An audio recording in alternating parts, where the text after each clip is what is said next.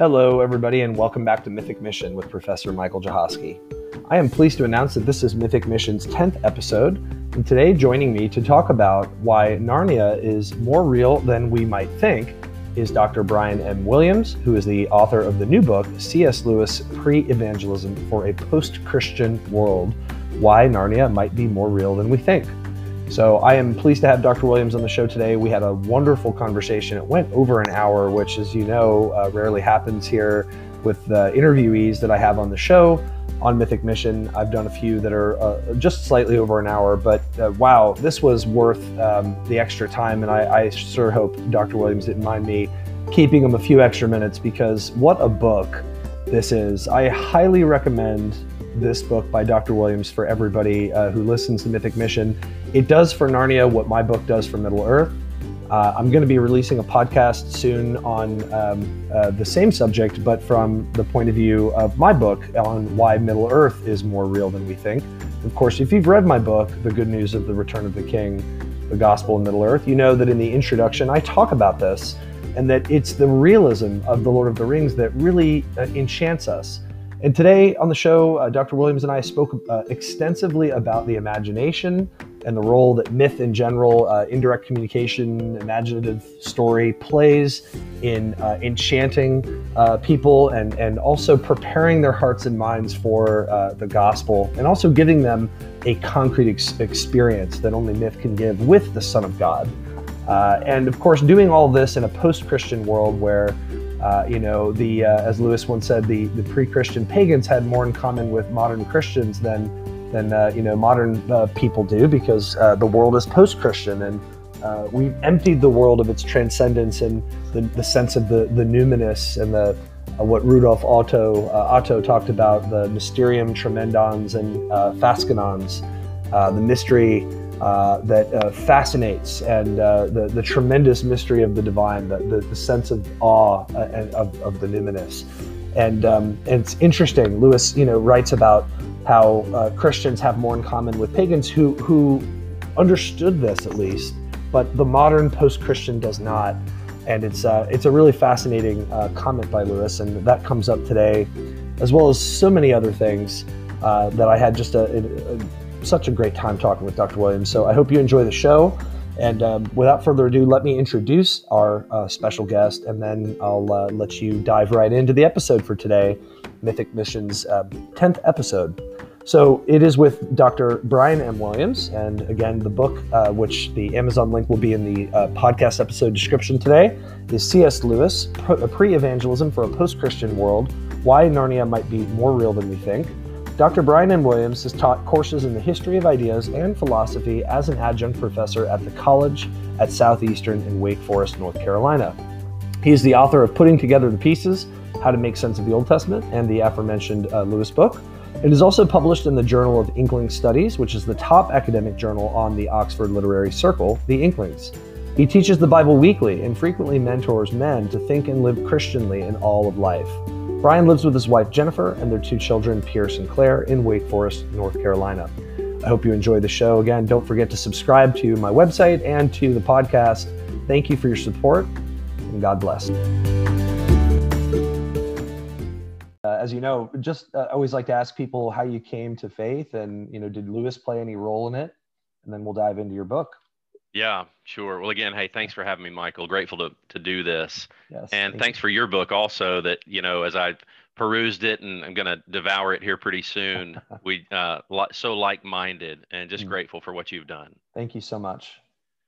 So yeah, my uh, my journey to Christ. I grew up in a Christian home, mm. so and and a good Christian home. Uh, we went to a church to where you know the preaching was was good enough to where you you you could understand the message. Uh, we I heard the truth from a young age, but it didn't it didn't take root. I I never disagreed with the facts of Christianity, so mm. I, I never I I wasn't like Lewis where he plowed through a season of real skepticism in terms mm. of the reality, the the facts of Christianity. That wasn't me. Mm. For me, the facts always seemed uh, to be true I ran from God simply because I didn't want to live what I thought was a really stuffy kind of a, a life. For me, mm-hmm. Christianity, um, though I had the facts right about who Jesus was and what he'd come to do, as I thought about what Christianity meant to live it out, I was way off.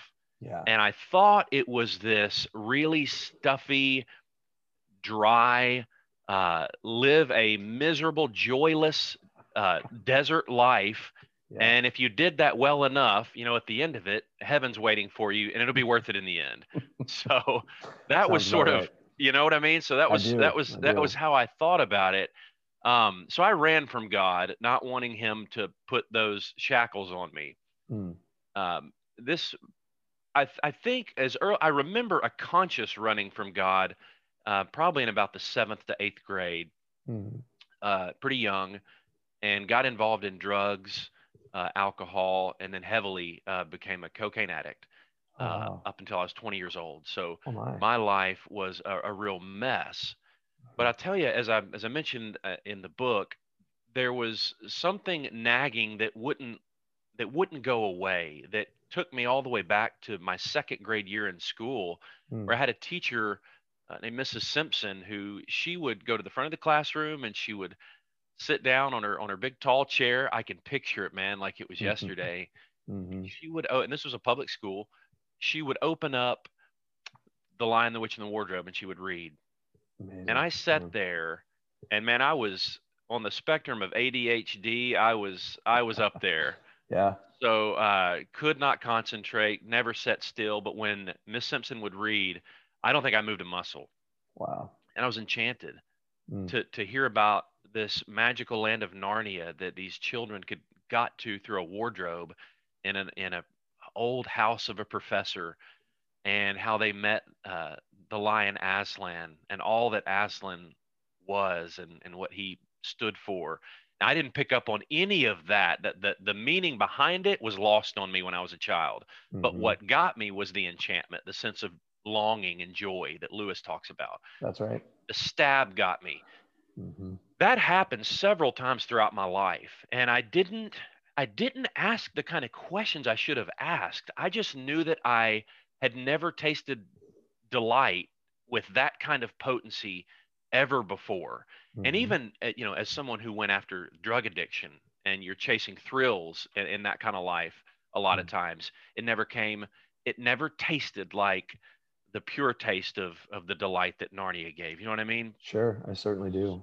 So that uh, that was always there. I really crashed and burned at 20 years of age. Everything in my life had crumbled. Didn't know where to turn, and I went back home. I'd, I'd moved out and li- was living with some friends. I'd mm. gone back home and basically told my parents I need help. I don't know where to turn. I don't know what to do. And they asked me to go speak with a pastor at a local church and I sat down in this guy's office and he shared with me the story. Uh, he shared with me the gospel, but he did it in such a way that he started with just the story of the prodigal son. Mm. and he starts off into this story and he doesn't, I didn't, I don't remember ever hearing that honestly, but he told me it. And then he asked me, he said, Do you know who told that story? And I said, I have no idea. And he said, Well, Jesus told that story. He said, Do you know why he told it? And he he helped me look at it from the perspective of the the son who'd run off and, and messed his life up. Yeah. And he said, That Father, like our Heavenly Father, he would run after you if you would run towards him. If you would turn around and come towards him, you would be, I think, amazed at how quickly he would welcome you and embrace you and forgive you and clean your life up. And uh, Christ died so that this could be possible for you. Yeah. And so I became a Christian at age 20. And then uh, to tie it all together, I was sitting in church. This is in Memphis, Tennessee. And the pastor would quote C.S. Lewis every now and then. And I would think, why is he quoting this children's book author? And the quotes he was quoting didn't sound like things I had read that Lewis had said. Hmm. And I remember thinking, this guy, this children's book author has an awful lot to say about Christianity. Yeah. and he has some good stuff to say. Yeah. So I went back, Michael, uh, and I read through the Chronicles of Narnia again after I'd become a Christian. Mm-hmm. Oh my goodness. I, it, it was such a moving experience. I can't tell you the number of times I would be reading, um, going through and just break down into tears mm-hmm. because I looked back on my life and I realized, to, you know, to quote the one poet, the hound of heaven had been on my trail mm. for so long and I didn't know it. These things that I was loving and longing for were pointing me like signposts to Christ yeah. all those yeah. years. And so, um, it, word did get out. I hated reading books when I was young. The last thing I'll say on this, then we can get into the book if you want. Yeah, yeah, yeah. Um, I hated reading books growing up. I was not a reader. I was a sports guy. All I ever wanted to do was play sports and do physical things. Mm-hmm. You know, mm-hmm. I was not a smart kid, not academic type at all. Wow. I still don't feel that way. Yeah. Um, just a normal guy. Relate. Yeah. Just a normal guy. Um, and but I checked out that book from my library, The Lion, the Witch, and the Wardrobe, so many times. If they still had those old slips of paper where the librarian stamped it and you know wrote your, I, I have to hold the record for numbers of times of, of anyone to check that book out. No doubt. And my grandparents heard about that and they bought me the set of books for Christmas one year when I was mm-hmm. young. And I've just over my shoulder, there they are right there. That's the set yeah, of books. I see them. Yeah. And um, so I Lewis has played such a huge part in my life. And when I was coming to the end of my dissertation, you know, my PhD work here, um, I should say, as I was coming through my PhD work, thinking about a dissertation and thinking about what do I want to write on, mm-hmm. the question was nagging me: is how would I make sense of that phenomenon?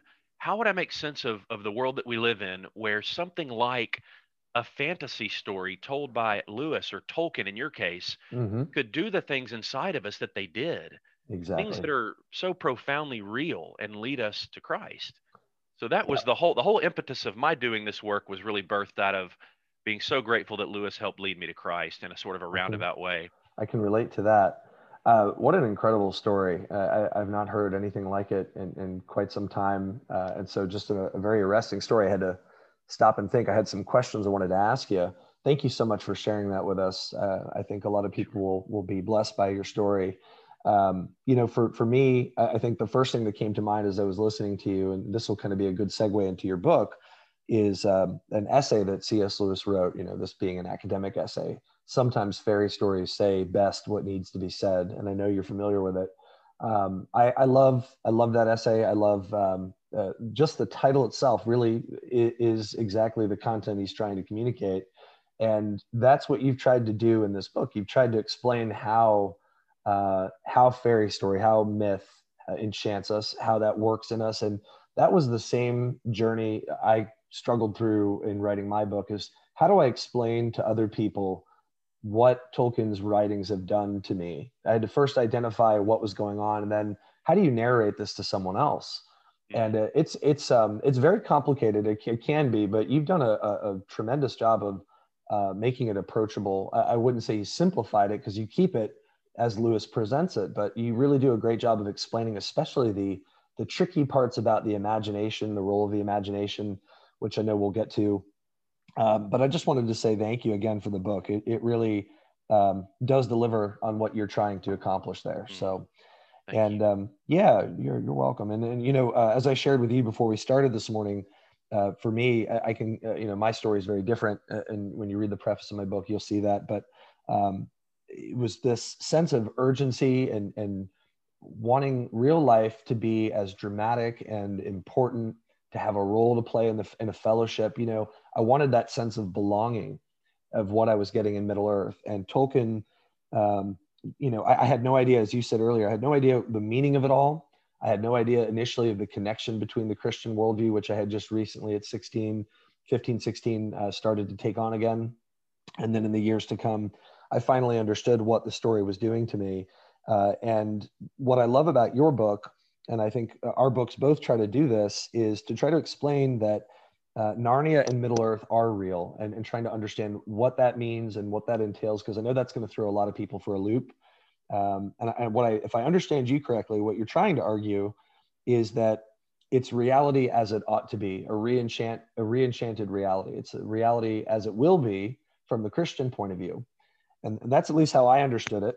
Uh, and so I want to have people get a taste of your book so that they, uh, they, you know, if they're not convinced already, go out and buy it and read it and read carefully and take notes because it's one of those books that's going to reward um, endless rereadings.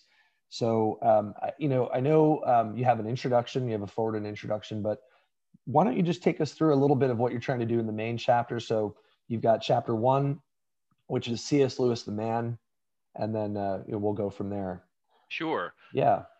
So, in chapter one, what I wanted to do um, I, I wanted to set a context for Lewis's life because I realized that there are many people who had probably read one or two of his Narnia books. Maybe they'd read Mere Christianity, uh, some The Problem of Pain, mm-hmm. Screwtape Letters, a few of these, you know, more popular level books that they'd read. But I sure. thought it would be helpful to give a context for Lewis the man mm-hmm. to show uh, both how how did he come to Christ himself.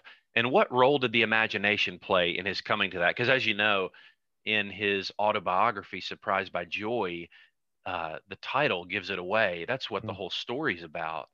To the point to where he says at the beginning, he says to the, to the degree that this is this concept of joy is not interesting, you know, to someone that this book will be of no help. You know, it's you might just want to put it down. Exactly. Something like that. Yep. But I wanted to show uh, the story of Lewis.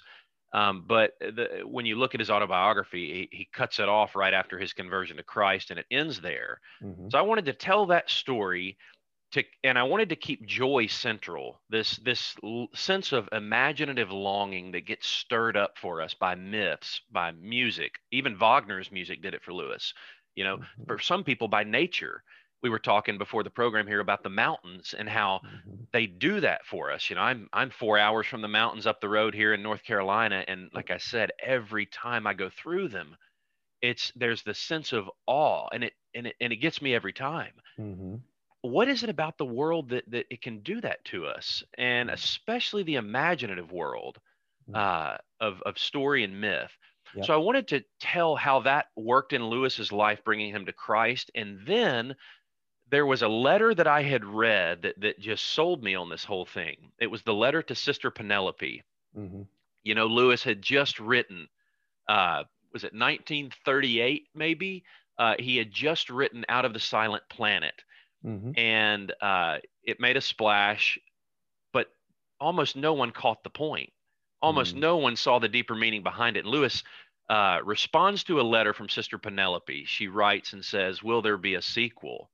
She had a few other questions and he answered those and he said, Yes, I'm going to do a sequel. He said, But would you believe out of the 60 plus reviews that only two caught on that there was anything deeper behind it? For example, when I was talking about, you know, a bent one, the right. bent one, that this had anything to do with anything in reality other than just an invention in my mind. Mm-hmm. And, and then he makes this comment. He says, We might use this great ignorance for the evangelization of England.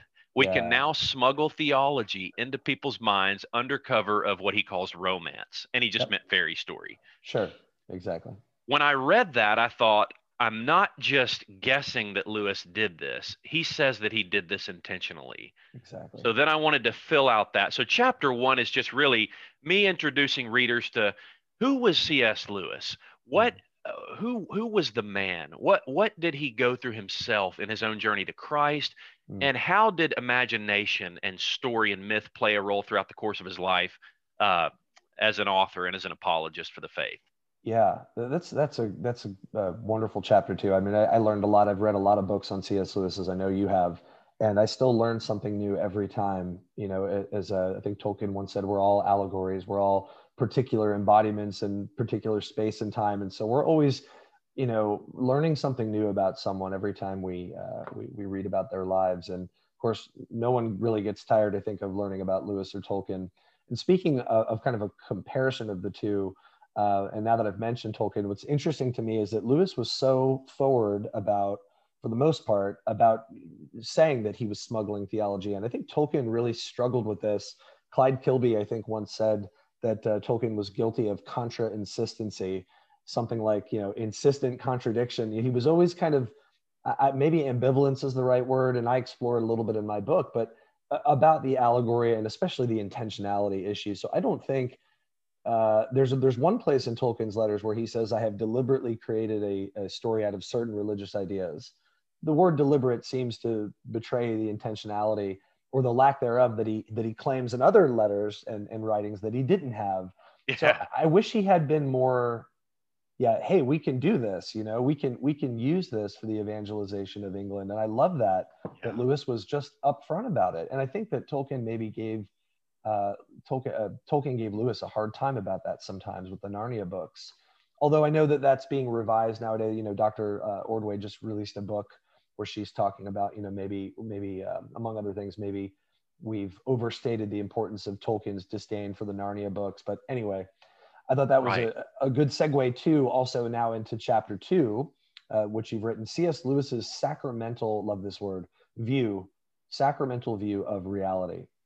Yeah. Um, and after you're done walking us through it, I have a couple of things that I enjoyed. I'll, I'll um, point out, and maybe we can talk a little bit about it. Sure. Yeah. So, in trying in asking the, it seemed to me that if I was going to ask the question, mm-hmm. what is it about the world that nature, music, myths, these things can awaken this deep longing that both you and I, and so and Lewis, I think Tolkien, and so many others have experienced I needed to I needed to start with the world, this created world, and ask what what is it about creation uh, that would maybe help give us some kind of understanding of how this works. Mm-hmm. And and of course, I knew I then needed to go on and ask that question about the imagination. But I started with creation and this created world. And the more I read Lewis, you know, you you you can't miss it that Plato mm-hmm. heavily influenced his thoughts. Oh yeah. You you come to the end of his Narnia stories, you know, and Lord Digory makes the comment when they're trying, you know, uh, spoiler alert for those yeah. who have not read the whole series. Maybe turn the volume down now because I hate to exactly. give it away. But you. if you have read it, um, at the end they come into the really real Narnia, mm-hmm. and they mm-hmm. think, "Gosh, this looks an awful lot like old Narnia, but but better. The yep. colors are more vibrant uh, everything was more wonderful. It was it was more solid, more real. Mm-hmm. And Digory says, you know, don't you see this is this is the real Narnia? And he mentioned something. He said, it's all in Plato. It's all yeah. in Plato. What do they teach that. in these schools? Exactly. Love that line. Yeah. And what you know. Plato uh, had the idea. He uh, brilliant insight. Um, which I'm susp- I, I think I know where I have a hunch where that insight came from, even though Plato was a card carrying uh, coming from the pagan world. Yeah. But yeah. Um, I think that Plato was trying to understand the two concepts. How is it that our world has unity and diversity? How do we make sense of the fact that things are they are what they are, but the particulars are always changing? So for instance, you know, if I were to look at my window right here, I can look across. I have a there's a woods over there, there are trees. Mm if I look over there in three months from now, it'll all look different. But they're the same trees. I won't I won't conclude that some uh, sneaky person has come and uprooted the previous trees and planted new ones that look sort of the same height and a little different. Sure. Plato was asking the question, how do we account for the the sameness and the change? There's something mm. that even though all the particulars, the bark will make could fall off, the leaves will change colors, the numbers of leaves could change, a branch or two can fall off, but we still know essentially it's a tree and it's exactly. the same tree. And he had this notion of what he called the forms. Uh, maybe mm-hmm. the idea to, to help us is just the concept of ideas mm-hmm. um, and that essences. That there was this world, if you like, of the forms of the essences, these eternal, unchanging ideas mm-hmm. that have always been there. And there, then there's the material world that this created world down here that's that's a copy of that higher pattern. And lewis thought that was that was pretty close to the way that it really was. Yeah. And i think augustine thought that too. Yep augustine helps us locate those ideas in the mind of god and yes. so he gives us a better location than plato could give us for him up there there yeah instead of just up yeah. there and we, we don't know all, we have we don't know what we're really talking about right, but exactly. augustine knew that if you were to have perfect eternal ideas, where could those be contained except for in a perfect eternal mind? That mind, of course, could only belong to God. Certainly. And so yeah. when God creates this world, he, he creates it out of his mind. He speaks the word, we're told in the Bible, and he creates the world. Mm-hmm. Lewis uh, thought that. And so he thought that this world had something like the fingerprints of God all over it he'll use all sorts of different metaphors. He'll say there are patches of God light. Love that one. Breaking yeah. through everywhere, you know? Yeah, yeah, yeah. That's a good one. Think about going through the woods and you see like a beam of light coming through this beautiful ray of light. And Lewis thought, this world down here, God has given us so many of those that if we pay attention, we can see them. Exactly. So what my idea of sacramental is is just simply the notion of of the the world down here pointing up to the transcendent, but doing more than just pointing. A hmm. sign mm. can point without participating in the thing to which it points. Right. I'm convinced that this world has some kind of participation. Mm-hmm. That God is is more present than we probably realize and that that there's some kind of participation of the transcendent down in the particulars. Yes. It's interesting. I want to, if we could pause there for a second, because in, in my book, I, I argue that par- parables actually do that, that they are a type of story that not only point to, but are the thing they're pointing to. And uh, I'm reminded of um, Edward Pusey, who wrote about the sacramental unity or union of type and archetype. And I think that's what you're also alluding to there. And you mentioned, uh, was it, um, who was it, Bevar, who was uh, influential? Was, was that the scholar's Edwin, name? Edwin Bevan, was it? Be- Bevan, I'm sorry, Bevan. Yeah. Yes, I wasn't familiar with him. Uh, that was influential on Lewis, who seemed to also talk about that. And, and that's right. I think that a story that can capture that, what you've just described about reality, um, is a perfect vehicle for trying to say that about reality. And so I argue that that's what a parable does. And I think you mentioned supposal a few times, yeah. uh, which I, I, mentioned only briefly in my book, but I, I kind of have always understood Lewis's take on supposal to really mean what a parable is. So I kind of see that these are stories through which we can see these patches of God light and, and understand that they're not just pointing to the world above the transcendent, but somehow participating it that is you know the already and not yet that we're uh, that we christians believe. So i think it has some eschatological significance what you've said too and, and it's just it's beautiful. And i love that image of patches of godlight that's really great. Um, i've got more more things i want to say but i'm going to let you continue. Yeah. Um, go ahead please. So I think um, the the other image that helps me get uh, across what I'm trying to say in, in this chapter about this sacramental view of creation, what kind of world is it, um, is the idea of shadows and solids. Mm-hmm. So when you mm-hmm. see a shadow, it, it a shadow is only there because there's something more physical, there's something more real. Exactly. And we, we, we kind of get that. There, there's some sense in which we you can you can put your hands on and grab and touch the object. A shadow you can never do that with unless you're Peter Pan. you can grab say, it yeah. and, and uh, sew it to your foot. But uh, exactly. but this shadows and solids phenomenon, um, the idea is that the sun is shining and it hits the real object, and behind that real object is cast the shadow.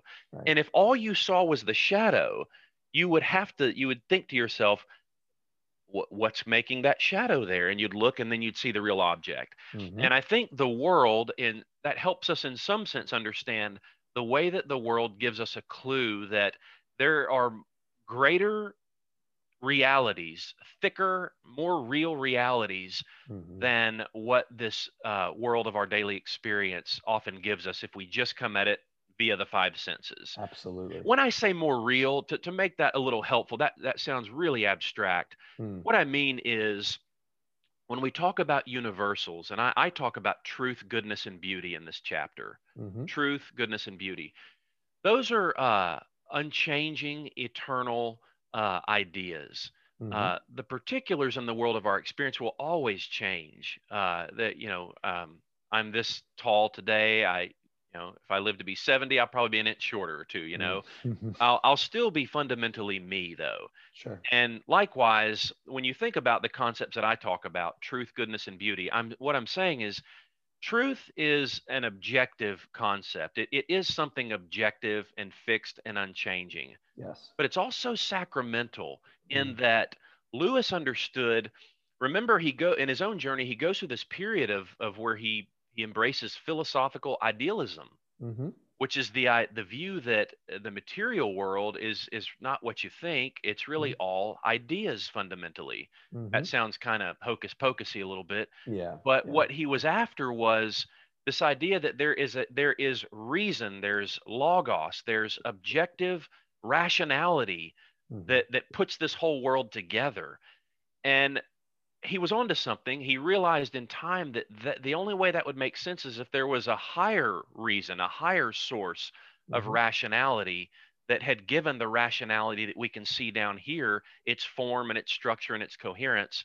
That, of mm-hmm. course, would be the mind of God. Right. So, in that way, every true statement, every truth that you might find down here in some way has a connection to the true truth, the, exactly. the mind of God.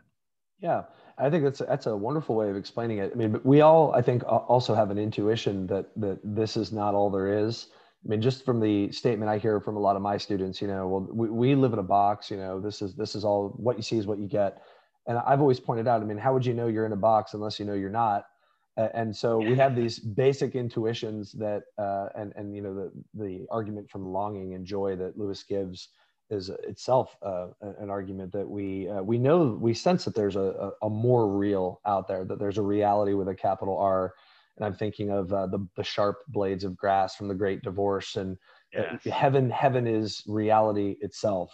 Meaning of course the implication is that this isn't but it's not unreal. It's just less real but it's still participating in that uh, reality that is yet to come. And so I think it's important that we don't drive a wedge maybe in some places of Plato's dialogues he does where no right. no you know reality with a capital R is here and it's up there and lowercase r is here and we're getting away from this one to go there I, I think that's not what you're arguing and I don't think that's what Lewis right. argues either you even have um, remind me if it's in this chapter or another one but you have a great kind of coda to one of the end of your chapters about Lewis and Plato which is really helpful for for distinguishing with these nuances because yeah. you're not arguing you know, a disembodied kind of Platonism, but more right. of a nuanced understanding that Lewis had. Right. So if that's the real difference, I think, where there are a couple of them, but one of the more significant differences, but if you're trying to look at like a where I do the comparison between Plato and Lewis, right. The, the view was something like for Plato that um, this material world down here was a was an imperfect copy of a perfect, and right. the, the one he calls the demiurge or this mm-hmm. this godlike creature person mm-hmm. created, uh, or I should say, technically fashioned for Plato, the material world down here, and that it was less than good. Mm-hmm. It was mm-hmm. less than good for Plato.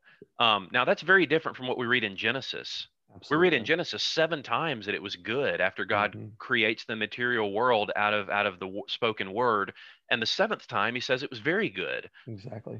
And you were talking about the eschatological implications, the implications of what you and I are, are on to for what's going to happen ultimately when Christ returns and culminates the new heavens and the new earth. Mm-hmm. Does this give us anything to say about that?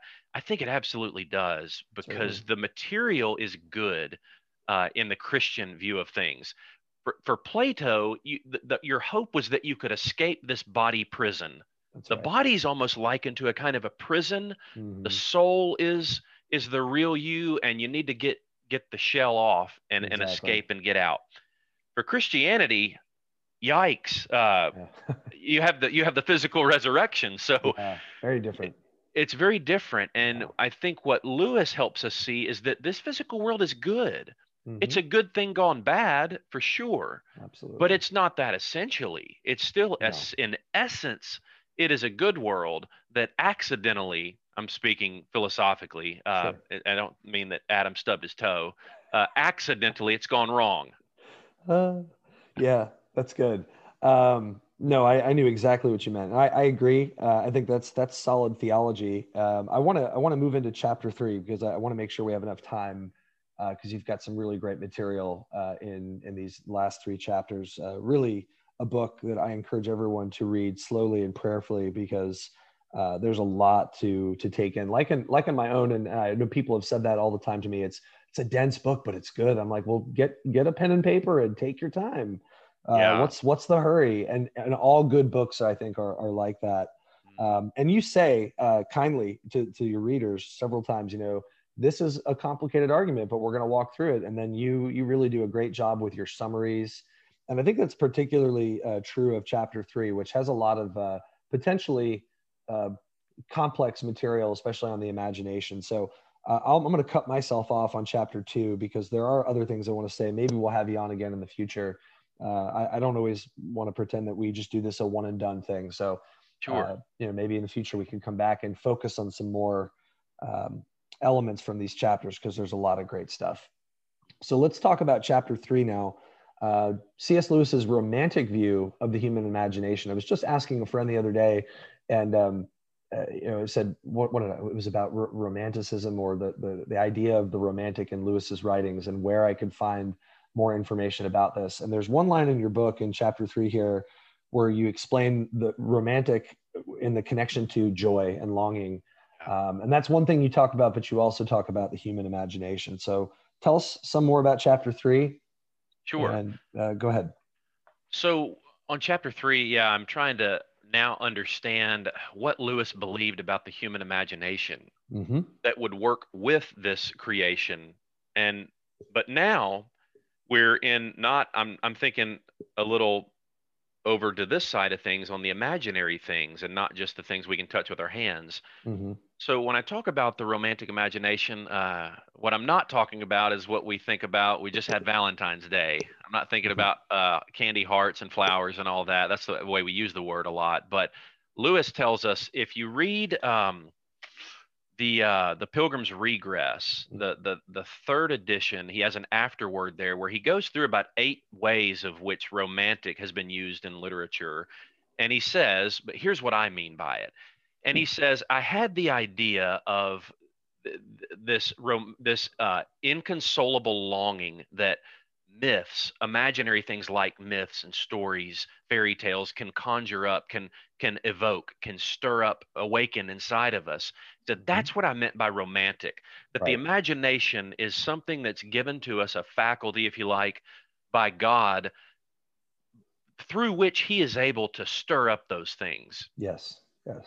You even find, you know, what's fascinating? I didn't mention this in the book, but you even find a comment by Friedrich Nietzsche uh, towards the end of his life, I think it was too, where he mentions uh, this metaphysical longing. I think is the phrase that he uses, mm. and he and he mentions how this this it leads him to want to go back to to to maybe even religion. And really? Nietzsche, so Nietzsche uh, he even mentions this this concept, and I think what wow. he's getting at is that idea of longing. Sure.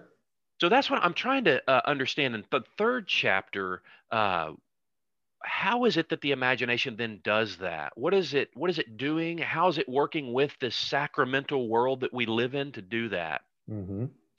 so with that i look into a couple of books lewis says somewhere that if anyone wants to think clearly about these matters he needs to go and immediately read two books and he mentions owen barfield's uh, symbolism uh, uh, poetic diction mm-hmm. and edwin bevan's uh, symbolism and belief mm-hmm.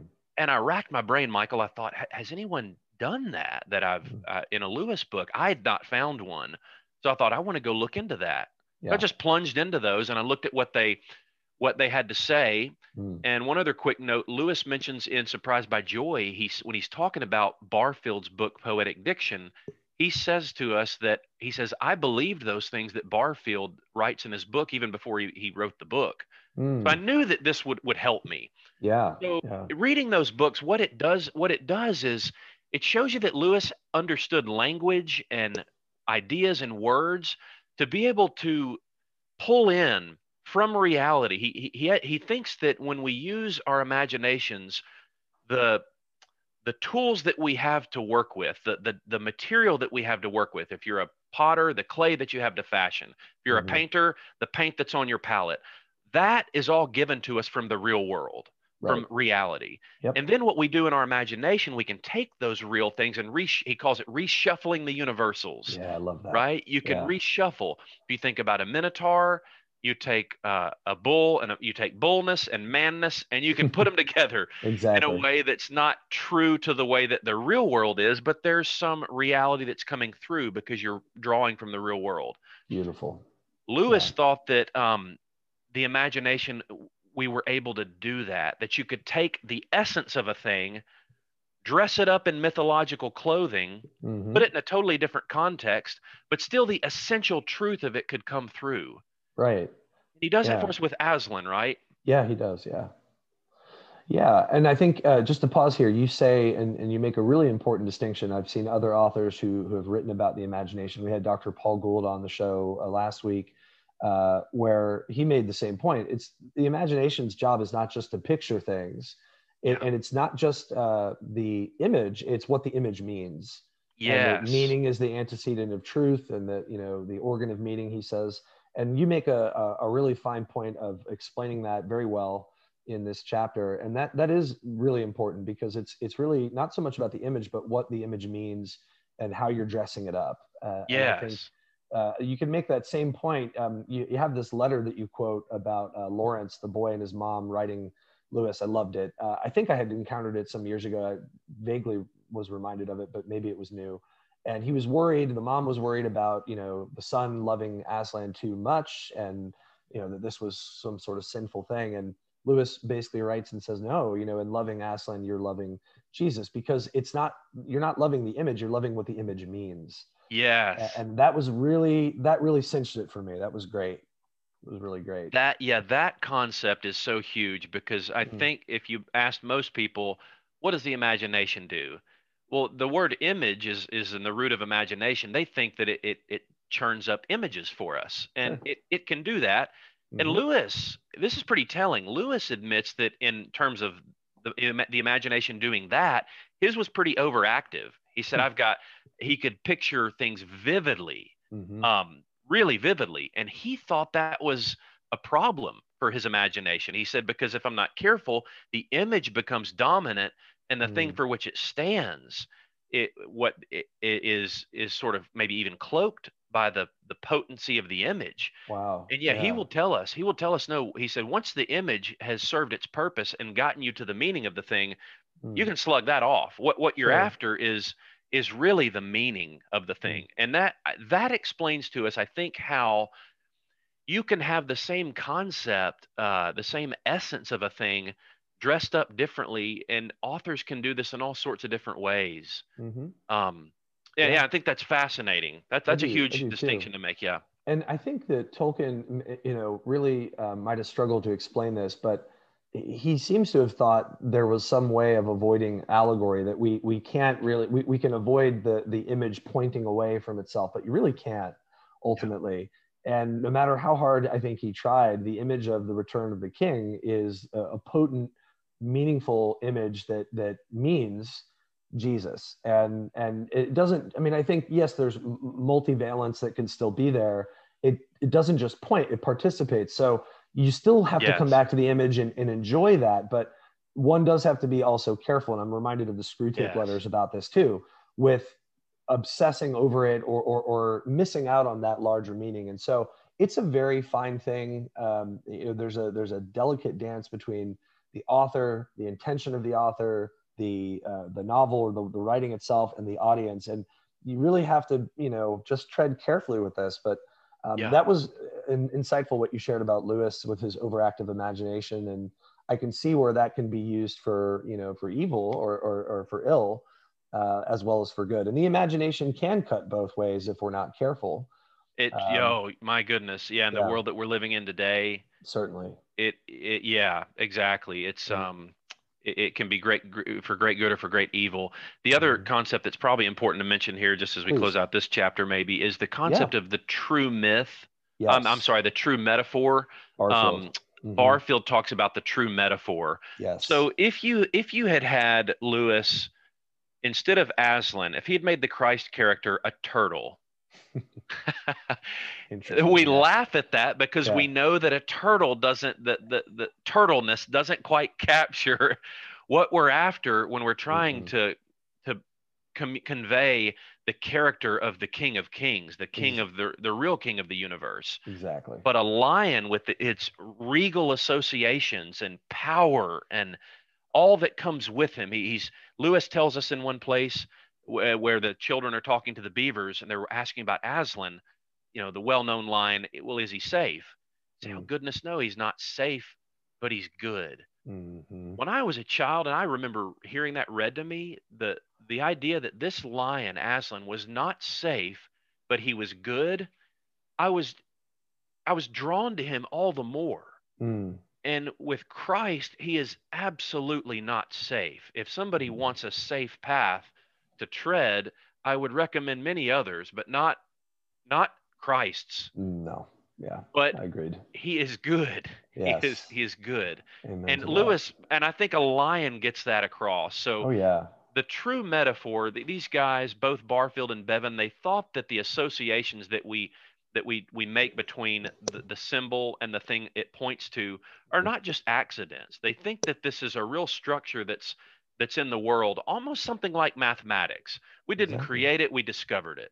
Sure. Yeah, and I think this uh, th- this is really uh, well put out by, by Barfield in Poetic Diction, and, and what he's I think getting at is uh, the typological significance of this too, where the type is pointing to and participating in the the archetype Jesus that brings all things together.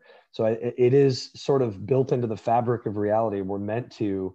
I know Lewis calls them ectypes. I think right. Uh, yes. But but I think that's basically the same same point uh, but yeah, it's it's something we're meant to discover, like a natural law almost, and and uh, and have it uh, point uh, follow us where it's pointing to and to whom it's pointing. So, right, uh, very interesting. Yeah, and I, I want to make sure. Um, I hope you don't mind. we we might approach and go over a little bit over an hour. I hope that's okay with you. Sure. Um, but I really think it's important we finish out and talk about chapters four and five.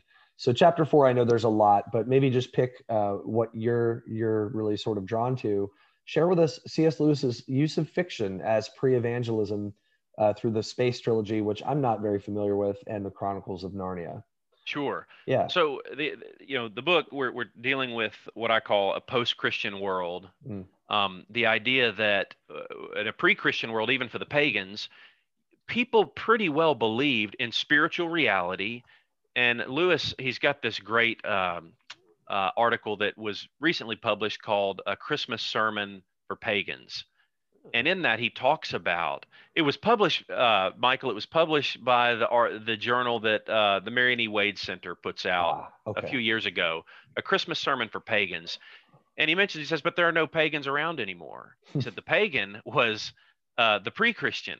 He mm. said, but we're living in a post Christian world to where we don't, on the whole, people don't believe in spiritual reality. They don't believe in a real sense of moral guilt before the gods. Mm. They don't have a sense that the world is wonderful and enchanted. We've lost all that. Mm-hmm. So, how do we make a start with people when they not only have disbelieved that, but there's such hostility towards Christianity many times when you try to even get the conversation going? Absolutely. So, as he's using his fiction, what, what I pointed out in chapter four was to try to show how Lewis does this. How does he actually put the rubber to the road?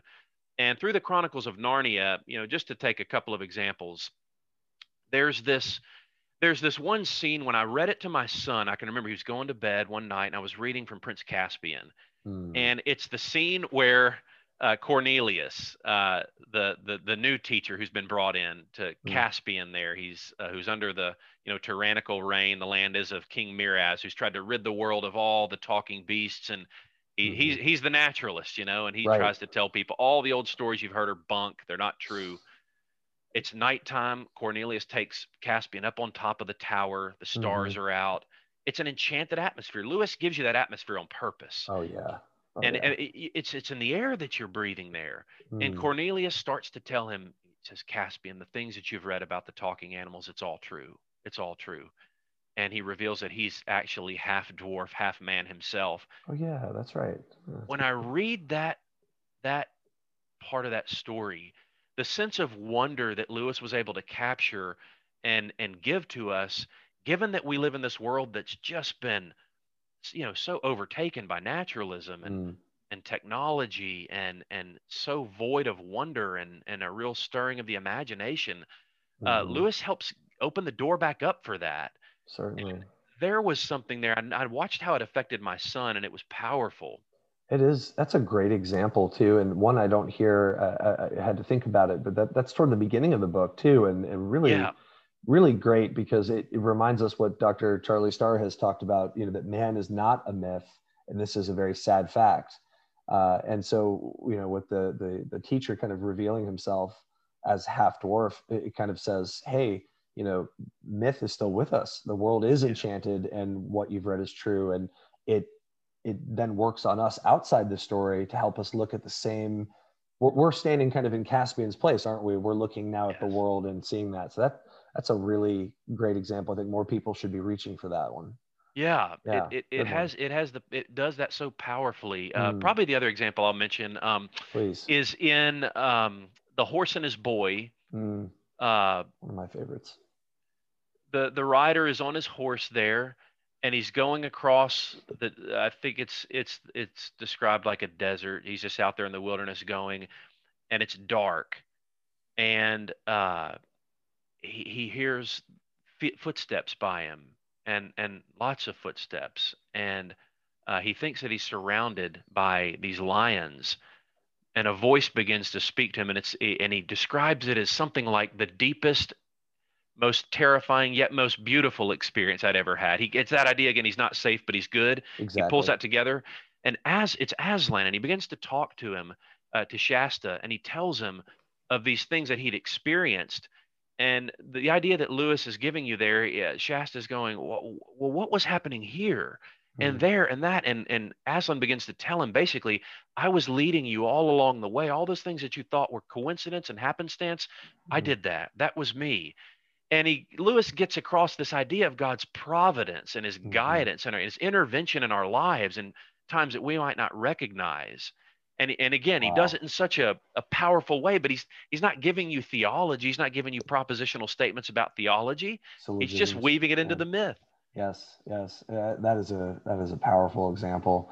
Yeah, the um, the the encounter you're speaking about makes me think also of the Moses story and the burning bush a little bit, and I think um, some of the wording might be evocative of that scene from Exodus three, uh, if I remember correctly. But yeah, the the hot breath of Aslan on his face, and uh, it's, yes, it's yeah. powerful. Yeah, I, I love the. I think that's a, a one that some people have a hard time getting into, but the horse and his boy is a mm. is a is a become a favorite of mine. So yeah, and, uh, just finished reading it to to our son Lucas. In fact, we haven't started Prince Caspian yet. Um, I forget which order we're reading. You know, there's the different reading orders. Yeah, yeah. I think we started we started with the Magician's Nephew. I might upset some people uh, by saying that, but anyway, um, yeah, that's that's just uh, good stuff. Um, so can you can you use one from the Space Trilogy just because I don't sure. know a lot of people are uh, familiar with that. The Space Trilogy, yeah. And yeah. I, I, think I saw Diane Glyer has a book coming out on this that I am extremely excited to get my hands on when it comes out. Really? Com- okay. Something of uh, the, the the Compass. I can't remember the title, but it's it's a book that's going to go through the Space Trilogy. Oh wow. Anyway, okay, uh, cool.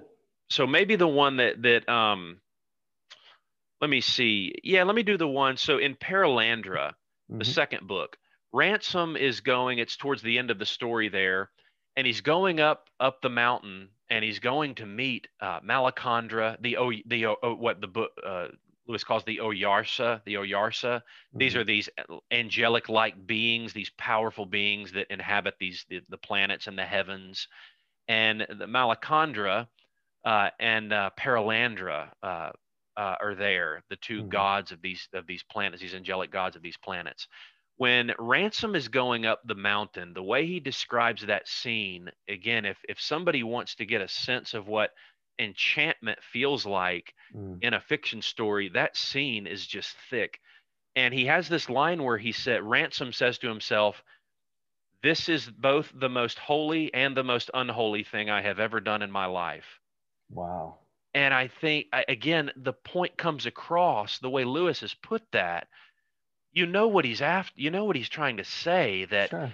i'm in the presence of such powerful and good beings i feel so unworthy mm-hmm. and yet this is the very thing i've been brought here to do i'm doing my duty mm-hmm. in that sense it's a holy thing but in the sense of realizing what a wretch i am yeah and in the presence of these powerful good beings it's it's unholy mm-hmm.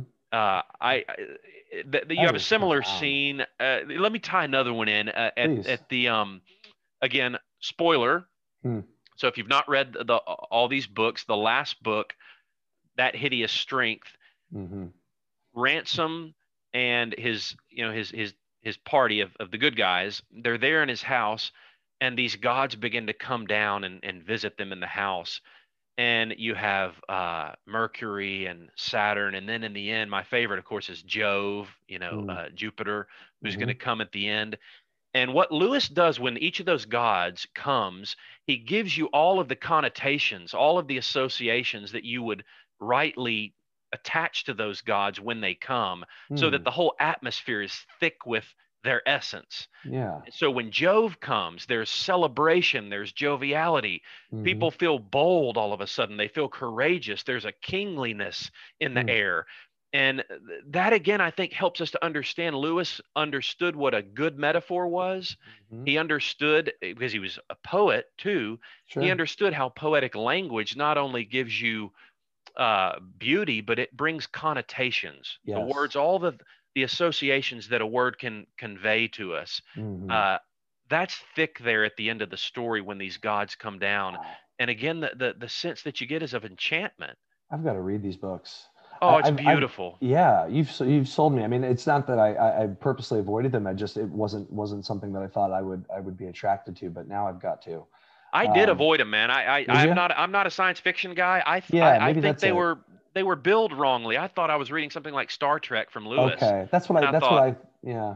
Yeah, I don't want to read that. It's no. it's more spiritual than sci-fi, really. Yeah, yeah. Okay, I'm I'm gonna do it. Yeah, you know the thing is, I, I've read quotes uh, from the book and i'm like oh that sounds interesting but yeah maybe that was my my uh, my subconscious uh, reluctance you know that i thought it was going to be some star trekky type thing but yeah. yeah. which i which i was never into but that sounds great Same. and um, good good you know you mentioned you mentioned metaphor too i think um, m- metaphor being a very suggestive way of speaking about one thing in terms of another right that it's it's not this for that but it's suggestive you mentioned connotations and i write about this in my book too um, that that's how metaphor works and so again he's not using deliberate i would say clear allegorical language. Right. He's painting it sub- suggestively. And that makes you start thinking is it this? Is it that? Is it that? Is it that? It's all of them. It's none of them. It's all of them. And you, you keep going back and forth. And it really keeps you um, yeah enchanted. It, it you can't quite put your finger on it. And, and it's that feeling that that I think people um, are missing today. Yeah. And um, and so to tie everything up now with chapter five, and I'm, this is kind of a chapter four five question. I want you to tell us a little bit about chapter five because this is uh, towards a Lewisian pre-evangelistic approach today through the medium of imaginative fiction. It's a great uh, chapter title, and uh, I think, as I understand, pre-evangelism for you is really kind of like apologetics, in that it's preparing the ground uh, to be fertile and uh, you know ready for receiving the gospel. I think the only thing, and I don't know that we disagree, but in my book, I kind of say that these imaginative stories can also be not only simultaneously um, uh, preparations of the gospel, but glimpses of the gospel at the same time that they participate in that and we can get a experience with the son of god especially if the stories are told from the christian point of view as we know these are. Uh, so I, I, th- I, think there's a lot of overlap there, but I would say, you know, nothing replaces the gospel, but I think that we're still getting the gospel through these stories. Um, but I think I see your point is that, you know, you, you still, you, you hold to the belief that Lewis and Tolkien were pointing ultimately that, you know, the Bible is really, we need to hear the explicit gospel. Yeah. So um, I guess now talk to us about chapter five tell us what you mean by uh, from your words about pre-evangelism uh, and what we can do with these stories today yeah so uh, we might not be in, in too much disagreement there michael with what okay. you're describing uh, i think uh, the, the challenge for us is that you know we're living in a world to where there's such an illiteracy in the public mind about Christianity. Sure. So we may have to connect more dots today than you had to connect in the past. You know, yeah. Um, yeah. I think Lewis is more explicit. We'd probably agree than Tolkien in doing mm. that. Sure. And so he he may kind of take you a little further down the road. But I think today we really have to connect the dots for people so they know what these things are mm. ultimately. Mm. Um, but they they I I think I agree. There is some kind of participation in these things, like mm. the letter to Laurence. You know, mm-hmm. the boy he mm-hmm. he's loving Christ even in loving Aslan. Yes, yes. So in this yeah in this final chapter, I'm I am pleading almost man with with Christians out there who have the gifts to write stories. Yes you could do it in a number of mediums. I just I just picked story. I was I was narrowing it. You could do it with music. You could do it with mm-hmm. paintings. You could yep. do it with even architecture to some degree, uh, to a great degree maybe. Mm-hmm. Uh, but I talk about stories, and I'm I'm really pleading with Christians to think about how to do what Tolkien and Lewis did. Mm-hmm. Um, and let me just say a word to those who, for those of us who might we might not be able to do that. What we can do is go back and, and read those stories that have been done for us and enjoy them and read them to our children and read them to our, our grandparents with their grandchildren and to help recapture that sense of wonder that, yes. that we need. Yes. And others I'm, I'm just pleading for people to, to think about using their gifts to write these things. Oh, yeah. And in doing that, I thought about the qualities that are, I, I asked myself, what qualities are there in a story that pre evangelizes, that introduces readers to Christian ideas under cover of myth, to where, where the defenses aren't fully up, mm-hmm. and to where you could sneak along things uh, into people to where then in time they might give the actual gospel a fair hearing. Sure. And just to mention a few, I thought about things like the sense of, of what Lewis calls the numinous, mm. the uncanny, mm-hmm. which which is what you get when Ransom comes to the top of the mountain and he's in the mm. presence mm. of these incredible beings. Mm-hmm. You know, uh, that sense of that we might be entertaining angels unawares, the Bible says. Yes. There's a we are not alone in this world in the mm. sense that all that that is really here is what my eyes perceive. Mm-hmm. It's reality's far thicker and deeper than that, and we're trying to help recapture that. Absolutely. And then the idea of what uh, you'll know this one even better than I would uh, Tolkien's concept of the eucatastrophe, mm-hmm. the good catastrophe, the sudden turn at the yeah. end that you find in so many fairy stories. Uh, yeah. Cinderella, yeah. You know, the the clock strikes and mm-hmm. she's running home and she leaves the slipper and things just seem to unravel there, but that's really a, a, grace at the end because it's that slipper that was left behind that's then brought and placed on her foot, and you get that's the right. happy ending. That's right.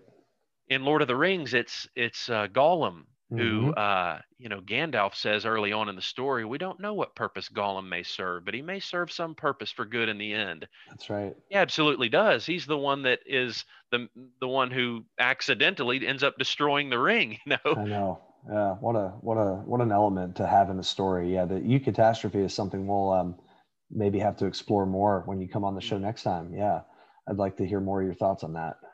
Yeah, so yeah, I think as, as we introduce people to those things, I'll give you just a quick here story of how this worked out in real life. Yeah, and then hand it back over. So I was at dinner with uh, uh, some friends uh, a while back. This was right before COVID hit. Mm. Group of people at a at a long dinner table in a restaurant, and I was sitting across from a girl who she had dabbled in uh, the occult. Mm. She was not a Christian.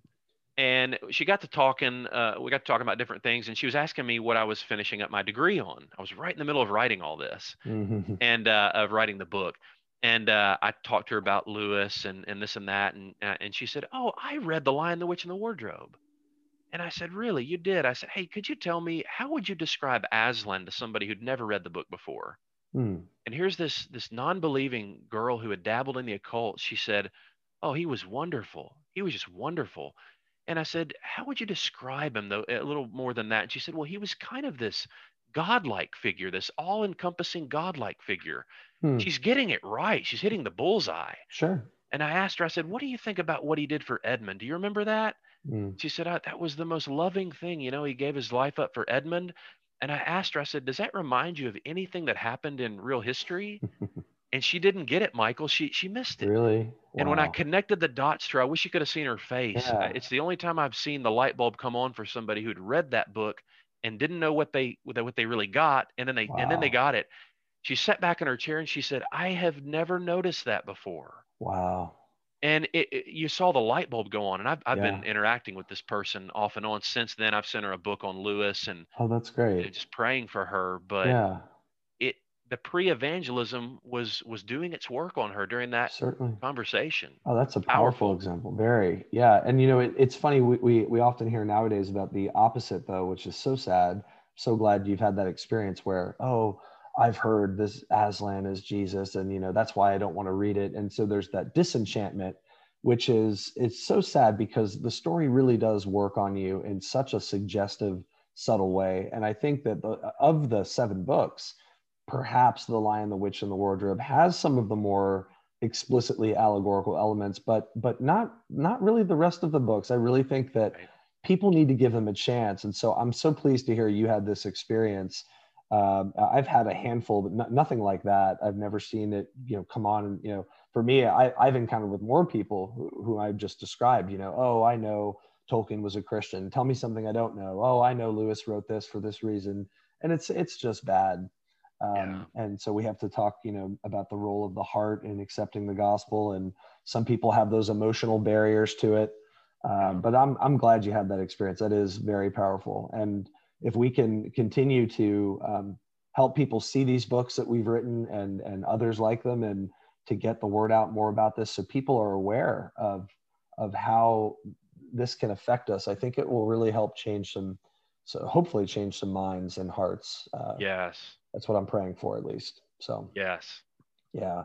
Uh, well i know um, there like i mentioned eucatastrophe. there are so many other things i want to ask you and you have some other really great uh, features of stories. You mentioned the numinous. You, you also kind of hinted something like uh, smuggling in christian theology but I, I i kind of like well this is what this is what i'm after too is that the story has to be suggestive in uh, barfield's kind of metaphorical way that it is it's tantalizing enough that it's pointing to this thing uh, to this person jesus but but not quite doing it all the way. And i think that is probably one of the most important features that those stories have to have. And so if you're not writing a, a story like lewis or tolkien uh, folks um, use the stories and i don't mean crudely in the sense mine them uh, which i don't think you've done at all but you know mine them for examples for apologetics but use them in the sense that immerse yourself in them, learn them by heart, and be able to tell and retell those stories to other people, and then let them have some space to immerse themselves in the stories.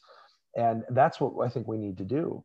Yes. Um, and I was asked a question once about, oh, well, how can we mine, you know, the Lord of the Rings for apologetic material? And I go, I wouldn't suggest that we approach it that way right. at all. Um, I mean, you're ultimately going to get some material. Sure, I could point to a, a great scene in the Two Towers, and I did but but that's not really how we should do it yeah uh, and that's a violation of i think what what you're trying to say lewis and, and tolkien were trying to do is it's yes. got to be suggestive and you have to narrative gives people a chance to consider the message that they're hearing. So you can't hover over them and say okay do you do you do you accept jesus? Uh, do you get it? Yeah that's not really the way yeah. I, I think if we were talking about a piece of music it'd be the difference between encouraging someone to listen to a piece of music and enjoy it exactly. versus are analyzing it on the back end and talking right. about the meter and the timing and whatnot. That might that might have some use. Sure. But we're, we're yeah to your point we're asking people enjoy the stories yes immerse yourself in them they the magic is there it'll yeah. it'll it'll have its effect exactly yeah and i want to remind our listeners here too we've talked about this that uh, the, you know the old english word for spell which we think of magic spell meant story or enchantment. So you know this is really uh, quite a tongue-in-cheek thing, and I think it's great to consider the uh, the uh, suggestive um, uh, you know uh, meanings that this has. So anyway, I'm going to end it on that note. I, I want to keep talking with you, and I know uh, we, have we've, we've pushed you over an hour. Thank you so much for your time uh, and for writing this book. It's been a blessing to me already, and I hope it will bless uh, our listeners. So I can't thank you enough. Well, Michael, thank you, and thanks for what you're doing with this podcast and your book as well, man. I'm thank I'm you. so grateful to meet another like-minded person who's after the same thing. Me as well. It's good. Good to know you. See you next uh, time. Thank you, All everybody. Thanks, Michael.